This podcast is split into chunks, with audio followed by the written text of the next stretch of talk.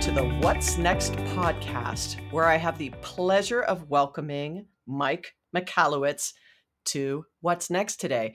You know, I'm going to start out by saying he's completely an underachiever. So here are his little tidbits. Mike launched three multi million dollar companies before his 35th birthday. He was awarded New Jersey's SBA Young Entrepreneur of the Year when he was 26. He sold his first company to private equity and his second firm to a Fortune 500. He's the author of The Toilet Paper Entrepreneur, The Pumpkin Plan, Profit First, and his latest, Clockwork, which was on Inc.'s four new business books to read before the end of summer. So, welcome to the podcast today. Tiffani, thank you so much for having me. I, am I'm, I'm appreciative of being here, and I sound a little bit like an arrogant jerk after you, you read off that bio. right? I go, he's an underachiever. Yeah, I know. I'm like, oh, here I go. Boom, boom, boom. Right? And and I always say when people like I send my bio off before something, and I go, I do not want you to read the whole bio. Like, just pick a couple sentences from it, depending on like what the purpose of it is. Mm-hmm. If they really go deep and start reading it, I always want to like, go, can I have that clip and send it to my mom because she thinks I know anything right? I love it. It's interesting. Like, so you you know you read the the highlight bullet points, but there's just as many low points. It'd be funny if someone introduced it, like you know, here's Mike Michalowicz. He uh, he struggled financially for years. He actually, after selling his second company, went nearly bankrupt. Uh, he destroyed that business. You know, he's been in three lawsuits where he's lost every single one. Like, if you went through a list like that, like, oh my god, who is this guy? But I think that's the reality. Is it's as many highs as you hear, there's as many lows too. I think uh, you know that's a great point. I wonder if we could, you know, uh, so let's wind it back. All right. Oh, nice sound effect. Yeah, good, right? Okay, this is Tiffani Bova. Welcome to the What's Next podcast, where I have Mike Michalowicz joining me today, and here are the low points. right. Of his right. career, like you know, and then there's only one way to go, which is up, right? So. Right, right. You know, yeah I, I, totally agree. And but I think the reality is, as I already alluded to, is that your journey, my journey, everyone's journey has its peaks, but it, it has its valleys too. And uh, I, I hope no one tunes out when they hear, oh, uh, you know, he sold a company to a Fortune 500 and so forth, because then then it seems impractical or impossible for many listeners, and that that's my big fear. Um, I think what I, what I've experienced on the upside is doable for anybody if you appreciate the downsides we face too. Well, I also think, you know, it's sort of, you know, you say author and entrepreneur, it's like author and survivor, right? Like, right, right, right. That's funny. The, the new term of an entrepreneur is survivor, right? like you're on the island and you're just of business and you're just trying to survive. Yeah, it really is. It really is. I think, you know, ultimately that many of the successes I've experienced when I really diagnose the triggers for it it was luck that I was in the right place at the right time. Now, for luck to manifest, it requires extraordinary effort. You have to be in the right place uh, for that time, that moment to happen.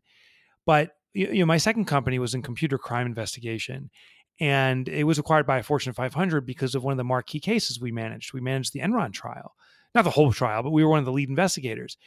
And as a result, that put us on a map immediately. Now, if I started my business six months later, the Enron trial opportunity would have passed by me. I wonder if I started it six months earlier, if maybe I've been too entrenched to not pursue that opportunity aggressively. I just know that timing is a major factor for some of the successes I've had and is often discounted as insignificant. It's it's the raw effort of the entrepreneur. Now, I'm not saying we have, you know, we can just sit back and hope luck will will fall into our lap. We got to be around, but luck is a undercredited um, necessity, I think, for some success.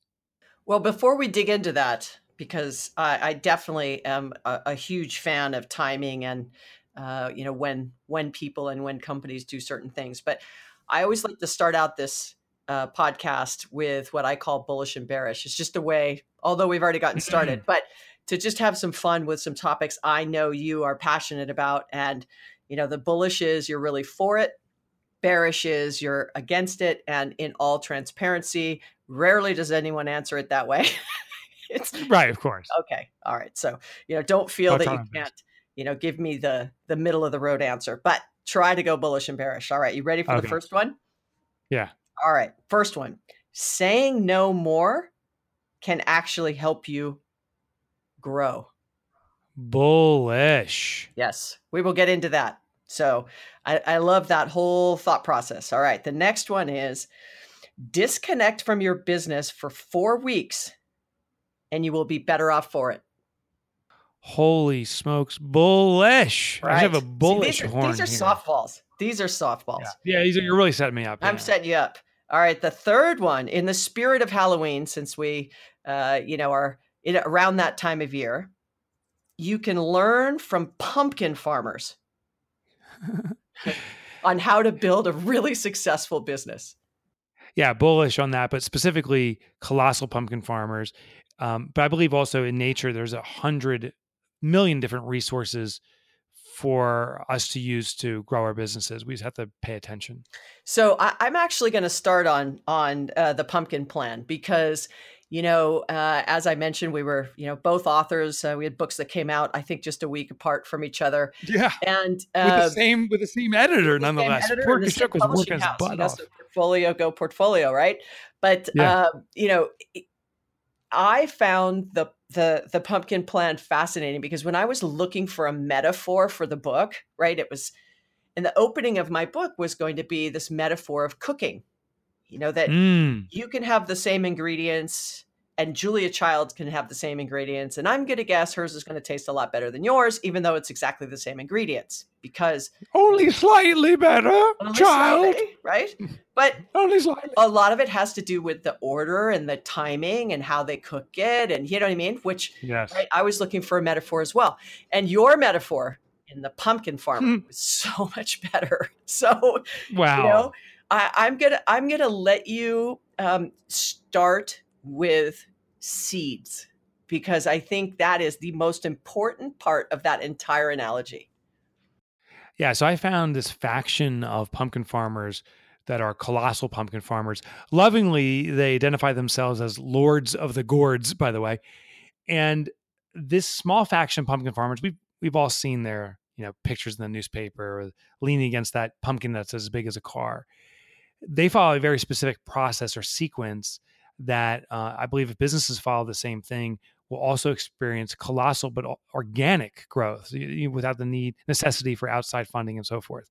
It does start with seeds, and specifically, a colossal farmer will be highly selective of a seed that matches their soil content, the climate that where they live, and you can grow colossal pumpkins in the most northern parts of Canada, the most southern parts of Mexico, and everywhere in between, anywhere in, in the in the planet uh, but you got to pick the right seed. And what I argue for entrepreneurs is there is a seed, and surprise, surprise, it's a Venn diagram, but there's a seed that facilitates colossal growth. And the, the elements that make up the seed are this one is a distinct uniqueness, something that makes you different. Most entrepreneurs, and I'd argue ordinary entrepreneurs, believe that better is better, colossal entrepreneurs know that different is better. You must distinguish yourself. And really, what it is, is capturing your own idiosyncrasies and having your business be a platform of expression of that. That's the essence of it. But it has to intersect with the other element, which is client demand, meaning you can, you know, maybe you're you're you have a propensity to dress up like Bozo the clown, but you know, walking around going waka waka and no one wants to buy that won't move your business forward. So what makes you distinct as an individual? How can the business be an amplification of it? And who's the community that wants to consume that? So that's the second element. And then the third element is systemization, meaning we have to deliver something unique to a specific community, but we have to deliver it on automatic. Because if it, if it is carried on our own shoulders, and this is the challenge so many entrepreneurs face, if we carry a business on our own shoulders, it can only scale to the, our ability to contribute to to our effort and therefore it's a time for money trap. So we need to define this uniqueness, serve it to customers in a way that it can be without the active input of the entrepreneur. And if you can pull all three of those elements off, you have a seed that can literally grow to any size. It can scale to any size. Well, and one of the one of the things in there, you, you know, what I like is uh, well, there's a couple things, right? I love the seed concept because I think that that's a huge part of it, and people get so focused on the colossal pumpkin they they don't it sort of deconstruct and work backwards to well, how did that colossal pumpkin actually happen? They just get very fixated on the colossal pumpkin um, in this analogy that we're using. Um, but but I'd love to hear because that is a very specific niche. It's a it's a small niche. It's a very focused. It has a very finite set of customers who want to buy that kind of product. And how do you make sure that there's enough demand, right? That there's enough custom, even though you have a passion for it, whatever it is, and making sure there's enough customer demand to actually build a business around it. So it starts off by looking at your existing customer base. Now, I'm, I'm not saying the day you start a business, uh, pick that community and, you know, good luck. I think when we start a business, there is a lot of learning that happens. That original business plan we came up with inevitably goes out the window. Uh, the projections we had financially don't come true. The advisory board that we were assured we're going to step up and help us launch our business never appear. And that client base we anticipated rarely um, materializes either. What we need to do is in the beginning stages is to to serve customers that are willing to consume from us. But then and pretty quickly we need to bifurcate the good customers from the not so good customers. And those good customers are the ones who pay you well, um, timely, um, meaning they're demonstrating through their actions they value what you offer, and they they pass what I call the the crush cringe factor, meaning when you do business with them, do you enjoy the interaction or is it causing you to cringe? Because if if a customer pays you well and you can't stand them anyway, uh, you can't deliver great service to them. But if you if they pay you well and you, they enjoy the experience of working with you, and you have a crush on them, meaning you enjoy the the um, the experience, this is someone that you can elevate and serve better. Once you identify that customer, that is often a seedling for the community itself. We need to invest time to learn about them. Where do they congregate? You know, what makes them unique and who they are? Often it's very easy to identify a niche based upon industry. So if you're in a B2B business, that's pretty easy. But if you own a coffee shop, uh, you're not selling B2B, you're selling B2C. You have to observe who your best customers are. Is it a man or a woman? Um, is it a, a mom uh, or is it a single a woman or is it a dad or is it a single dad? You know, wh- you got to learn about the community. Why are they coming to you? Are they professionals that are using this as a environment to network? Or is this just how they get this day started before they go to exercise class and they're really it's an exercise community. Once you understand who your best customers are we need to penetrate that market. By asking our best customers where do you congregate? And i wouldn't use those exact words but find out where the birds of a feather are flocking together and appear there. Then you can start uh, offering your services and products to that community and start getting traction there that's that's how you go about it and that's how you prove it's out there. Now and one last thing is you can do some statistical analysis too especially in in selling to industry. So b2b is the easiest to identify established community because i can say you know i sell to accountants which one of my companies does. It's very easy to go and see how many accounting conferences there are and to go to some you know list service and identify how big their list is. It's a very easy way to measure a market. But when you sell to a demographic that's you know man or woman or something there's no you know there's no like you know single moms who like coffee conference um, and there's no psychographic psychographic type of conferences either so it's a little harder to assemble that knowledge um, but you can always pierce the community you can always find where that bird of a feather's flocking and, and appear there. Yeah and i think there's a lot of really great advice there uh, you know around sort of focusing on uh, the right set of customers, potentially ignore is too strong of a word. So I'm going to put that in sort of air quotes, right? But ignore those that aren't going to get move the needle for you, uh, that you don't get caught in that trap of trying to fix, uh, you know, a set of customers that are never going to really give you more revenue. Um, and let me let me use that as a pivot point to say they're really not going to drive your profitability, which then sort of your next book was was uh, profit first, which which I found um, interesting. So I'm you know not an accountant, uh, and mm-hmm. and P and Ls are not my friend. So I always hire really smart people to be around me yeah, yeah, when yeah. I was managing my P and Ls. Um, but but why don't you step the listeners through sort of wh- how you landed at profit first and and how you really tried to flip it on its head. So I uh, I do the same thing. I, I don't look at P&Ls or cash flow statements. I don't even know how to read one, quite frankly, or a balance sheet. So I do the same. I hire smart people, but there was this one dummy who kept on inserting themselves and messing everything up, and that was me. I would uh, I would ignore uh, any attempt to read those documents or, or, or know what my KPIs were, my key performance indicators, and all these different things and the budgets. I would just revert to what I call bank balance accounting, see if I had money or not. And if I did, I'd spend it. And if I didn't, I would enter panic mode. And what I found is I, I thought I was the only guy doing this, but I think it's actually relatively typical that many entrepreneurs, particularly of smaller sized businesses, sub 10 million, are actually looking their bank balance to determine the next action they should take.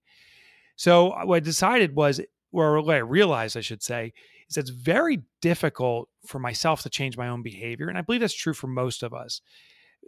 Even though our behavior may not be productive, to change is very difficult. So I think the best solution is to set up a system that allows us to continue a behavior, but channel it to a positive outcome. So the fact that I, I did this bank balance accounting process, I devised a system for myself where I could continue to log my bank accounts, but now know proactively what money was intended for what purpose before I spent a penny. And how I did this was by setting up multiple accounts. But I also realized, and this ultimately became the title of the book, is that cash management for most entrepreneurs is a behavioral based system. We may say we're logical, but we're we're not. We're very emotionally driven. And the behavior we have is that when something, this is true not just with money, anything in life, when something is comes last, it, it means it's insignificant. Like if I said, you know, my health, I'm gonna, I'm gonna, my health comes last. What I'm saying is my health doesn't matter. Um, but if it's important to me, I'll say my health comes first. So it's human nature. When something comes first, it's a priority, it gets focused on. And when something comes last, it's the perpetual manana syndrome. The great irony of what we've been told about profit until recently is that profit comes last. Actually, our vernacular is, you know, profit's the bottom line last. It's the year end last. So most entrepreneurs don't consider profit until these intervals, maybe once a quarter, uh, maybe once a month if they're lucky. But most entrepreneurs wait till tax season and then they look at their income and look at the profit and there's no profit and they wait for another year. As a result, by the way, uh, I read a study that 83% of businesses are surviving check by check. What the core principle of Profit First is, is to set the system up to work with our existing behavior. We put profit first. And in execution, this is what you do. Every time you have a sale for your business, you immediately take a predetermined percentage and allocate it toward profit. So I can say it's 10%. You know, a thousand bucks comes in today. I take 10%, it's $100. I tuck it away and hide it away from my business, and then I run off the remainder. It's the pay yourself first principle that we've been told to use in our personal lives applied to our business lives. Yeah. And, and, and, you know, I find that fascinating because, you know, just I'm a sort of sales executive, right? So I'm, I'm the what's the sales? I'm the top of the how am I going to pay the bills, right? Everyone looks to us. Are you hitting revenue? You know, and if and if sales start to get soft, sometimes people will say, well, the way we can solve that is let's cut costs, right, to improve the profitability if sales are starting to potentially decline. Um, putting profit first and saying, you know, what is the profitability of a deal? I used to work for somebody who would say, look, you know, we we have to make 30 points of margin. I'm making up the number, but you know, 30 points of margin on every deal. And so whatever you do, like we're just if it goes below 30 points of margin, like we need 92 approvals, right? Because that's our number. And so you can start at, you know, 50% and then know that you have this, you know, wiggle room between 50 and 30 that we, you know, through negotiation based on volume, whatever it might be, you've got this room to to move. Um, and so it gives you know a clear direction of parameters or you know this gating lane uh, uh, of where we can move the quote unquote profit of a particular deal but what i always found uh, in a you know sort of not the best as it related to that was the cost of goods sold i never felt like was accurate so what i mean by that is okay, you know, I'm the salesperson. They they have me in cogs, you know, I'm X amount of dollars. Here's the deal. Here's the profit. Like this is how much it cost us on cogs. But then they don't take uh, into consideration the fact that seven people got on an airplane and flew to meet the executive, and you know what I mean. Like that never gets put into the deal, right? Right. And so right. Profitability, you know, how much that margin is. Uh, was always, you know, I was always arguing the, well, wait a minute, like you may think selling direct gives you better profitability than selling through a third party, but when you sell direct, seven people get on a plane. When you sell through a third party, seven people might get on a plane, but you're not paying them. You know what's funny is uh, my my prior company, my forensics business. I told you we, we were involved in the Enron trial. Enron was profitable on paper until the day it was, uh, uh you know, belly up. So what, what the challenge is accounting numbers can be modified and played with uh, as much as we want. And Enron, of course, is a very extreme example. But I developed Profit First to be a cash based system specifically for that because that's non negotiable. Either you have the cash or not. So when we take the profit out first, say it was at 30%, it's literally 30% of the cash deposits that are hidden away and reserved in a, in a protected uh, a bank account. Now you must run the rest of the project off or the business off the remainder. And it's non negotiable because it's, it's a cash basis. It's when when we start inserting things like the accounting terms like cost of goods sold and SG&A and, and is this above the line or below the line uh, expense, that's where we can start playing these games around profitability. So profit first is just cash based, so we can't play those games. All right. So we've gone from seeds yeah, all right. the way to making money. Yeah. Right. Yeah. And now the the next one is you know, from an entrepreneur standpoint, and I think really from everybody, we're just, I feel like everyone's working harder and longer and more and faster. And, you know, it's just this deluge of all this information and data. And everyone's talking about, you know, you wake up, you sleep next to your smartphone, you wake up with your smartphone. Like, yeah. it's just this massive chaos that we never get a moment to step back and think. And I think Right. for everybody, that's important.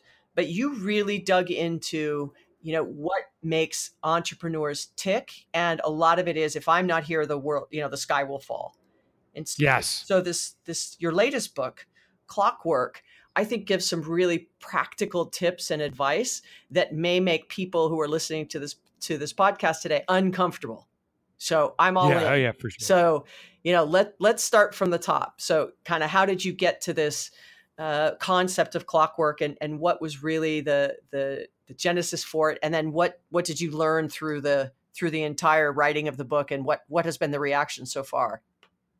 So uh, I'm actually walking into Penguin in a few weeks from now with Kaushik and Adrian and Will, and going to sit them down and uh, do my pitch for my next book. And what I believe is there's a Maslowian hierarchy of needs for businesses uh, that it follows almost uncannily the same thing as our personal needs. And in Maslow's hierarchy, the base need is oxygen and Wi-Fi. and water. Wi-Fi. yeah, exactly, exactly. right. So then in business, we run the exact same thing in parallel. And so in business, I believe the foundational need is sales. Uh, that's the oxygen for business. Profit is the next level up, which is the food and water, the nutrition. The next level up is time, which is equivalent to the shelter, I think, in the Maslowian hierarchy of needs or Maslow's hierarchy of needs. And what I'm saying is, is that uh, to build a business to presumably provide for us and give us joy, yet consume all of our time is not sheltering or protecting us, is not actually providing what we want. So, therefore, a successful business is one that has consistent sales, is highly profitable, and it protects the entrepreneur's time so that they can do what they want when they want in their personal lives and in their business. So, Clockwork was an exploration of businesses where the entrepreneur had, was able to extract themselves. And I distilled it down to very specific steps that they followed, some consistency I, I found in these businesses that were able to have, extract the entrepreneur, have them remove from the business, and the business to continue to run on automatic and grow on its own. So that's that's the premise of this book. Yeah, and and I think you know it's it's kind of like the amplification of the four hour work week, right? it's like Yeah. it's like the opposite of it in many ways where that was just a huge runaway hit like oh my god how can i work just you know four hours or four days um i, I i'm going to try at the end of 2018 to take you know a good solid two weeks off and then the beginning of 19 a solid two weeks off. So I, i'm actually you know trying to do four weeks. I don't know if i'm going to completely unplug but 2018 has just been just a madness for me. Um, so even if I cut back two thirds, that's that's awesome. Uh, but I've had people who have just put their smartphones away. Uh, Martin Lindstrom, who wrote Small Data and Buyology, um, he he uh, he and I are friends, and and he's been on the podcast as well. And he literally put away his phone for the year 2018. So I was with him in Sydney uh, back in March in Australia, and he said, "Look, we're going to meet at six o'clock, Tiffani." But if you're late, you can't call me. Right. Yeah, that's actually fascinating. There's Yeah. no way to get in touch with me. If you're not going to show, there's there's no way to get in touch with me, right? And I'm thinking, oh, it was so much pressure. Like, oh my god, because we've taken so and and really the reason he did it was this very reason like to keep commitments and not have an easy out i'm late i'm not showing up i've changed my mind whatever because in you know before smartphones people were like if i said i was going to be there at six there would be no way for me to get in touch with that person to tell them i'm not coming yes and so he said i've it's completely changed these relationships i have with people in my lives both personal and professional so i said well i could always in my head i'm like well i could always call the bar I could say like you know, right. There's always yeah, a eight, five foot eight, kind of salt pepper hair. You know what I mean? Like I'm totally describing him in my yeah. head. I'm trying to figure out my way out of. Oh my god, he doesn't have his phone, right? And I, yeah. sure enough, I showed up at six. right? But then I'm walking around the lobby, I couldn't find him, you know, and then instead of going, hey, I'm here. So it was very interesting mm-hmm. in my head of how much you rely on uh, you know leaning into to communicating so when these entrepreneurs actually remove their themselves from it what do they have to have in place before they say okay i'm gonna eject for a moment like what yeah. Like, what are the things they have to do because i would guess that there's a lot of not prep work right but if you're not empowering people along the way you can't just expect to leave no, you can't just expect to leave like tomorrow. But uh, I think you got to make a significant decree. And Tiffani, maybe even this applies to your situation: is a four consecutive week vacation. And here's why I found this to be so significant. I found that most businesses, actually every business that I studied that was a small business, that's my uh, community that I focus on, under $25 million in revenue, that these businesses were going through every element of its business on monthly cycles collections, sales, hiring someone, uh, laying off an employee, maybe engaging new customers. Every element of the business happens typically in monthly cycles. They do uh, month ends and so forth. Therefore, if the entrepreneur could be both physically and digitally disconnected for a full consecutive four weeks, the business had to live on its own. So it starts off with this decree. Now, I'm not saying you leave for vacation tomorrow. I suggest for most businesses, it's about 16 month, uh, I'm sorry, 18 month to 24 month runway before you can do this. But set that decree of removing yourself from the business. Then we reverse calculate what needs to happen today to make it a reality. And uh, it starts off with true delegation. Most people actually abdicate their work or uh, micromanage it, meaning they task rabbit. You know, do this, do that, and I'll decide uh, any if any questions come up. I'll decide. So we have to shift to true delegation, is the assignment of outcomes. Then we got to look at the actual uh, daily work that we're doing and transfer it to other people. Then we start taking little tests. Go away for a week and uh, don't do anything anything related to work. Come back and see what was broken when you return and fix that. Then do it again. Uh, and I myself, I'm leaving on my four week vacation in uh, two months from us recording this, right? Actually, a little bit sooner than that. Um, but I'm leaving for a full month and we're in the final stages of preparation. I've, I've left for 10 consecutive days and came back uh, to, with issues that we had to resolve. Um, I can't say what they'll be for every business because there's so many components. But until you decree that you are leaving and co- truly committed to it, will continue to be the crutch for our business. And what do you think it does to those people around you? You know, because you know, yeah. does it does it increase potentially, you know, a level of stress for those, you know, of the entrepreneur who says i'm going to leave and so in preparation do other people feel this pressure? Are there things that those that are on the receiving end of this message can do differently? Yeah so we had many businesses go through this and there was a mix of responses. So, um, most most of the interference was actually by the entrepreneur themselves. So first of all, there's a challenge of ego, and I experienced this myself. I, I, left for 10 days. The business was running its own. It didn't need me. There was no one checking in. And about three days into this, I'm like, oh my God, I'm not relevant anymore. And my big fat stinking ego kicked up and I started to run interference. I actually started to break my own rules and reach out to the business to reinsert myself and actually started to unwind our progress.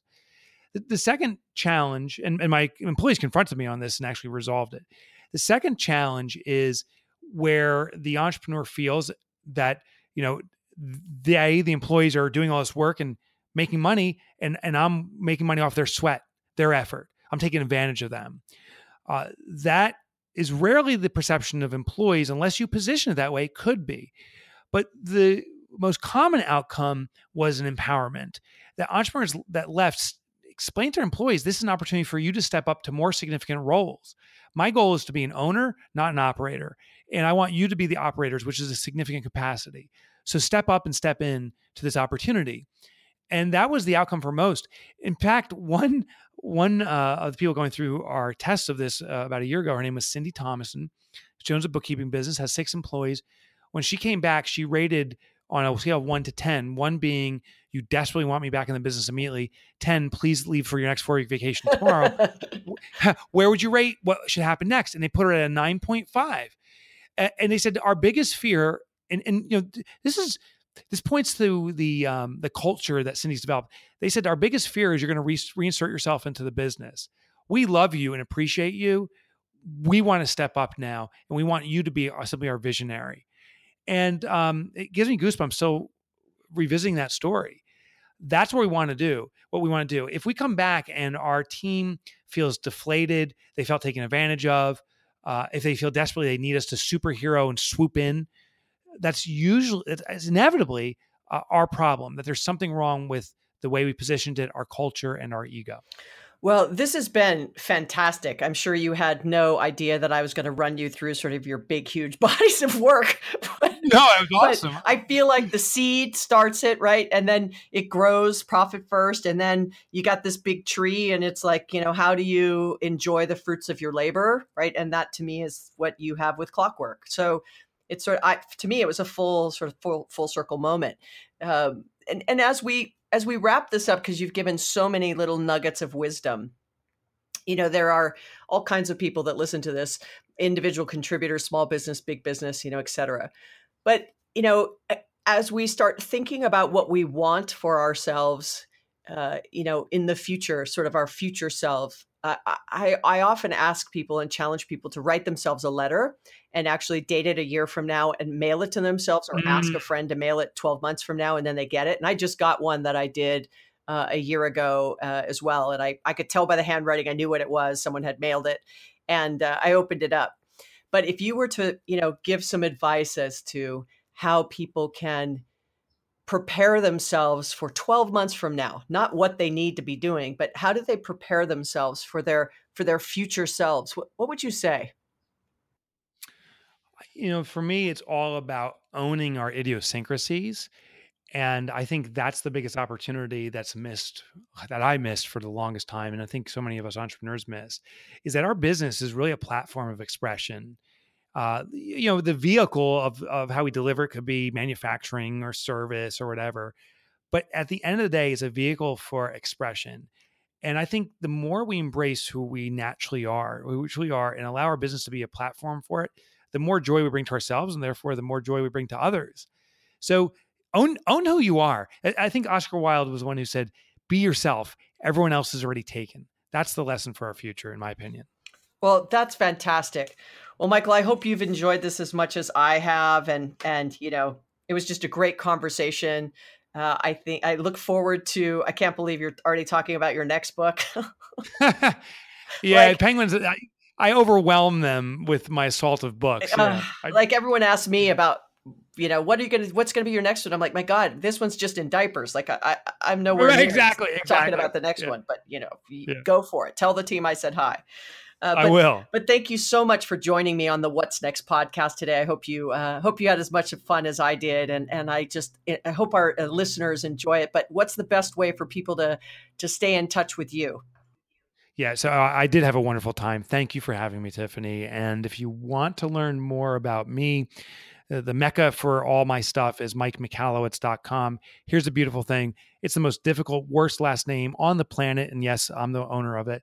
So there's two shortcuts to get there. You can go to Google and type in Mike, that's my first name, spacebar Mick, M I C. Drop down, you'll see the longest, most Polish name ever. That's me. Or my nickname in high school was MikeMotorbike.com.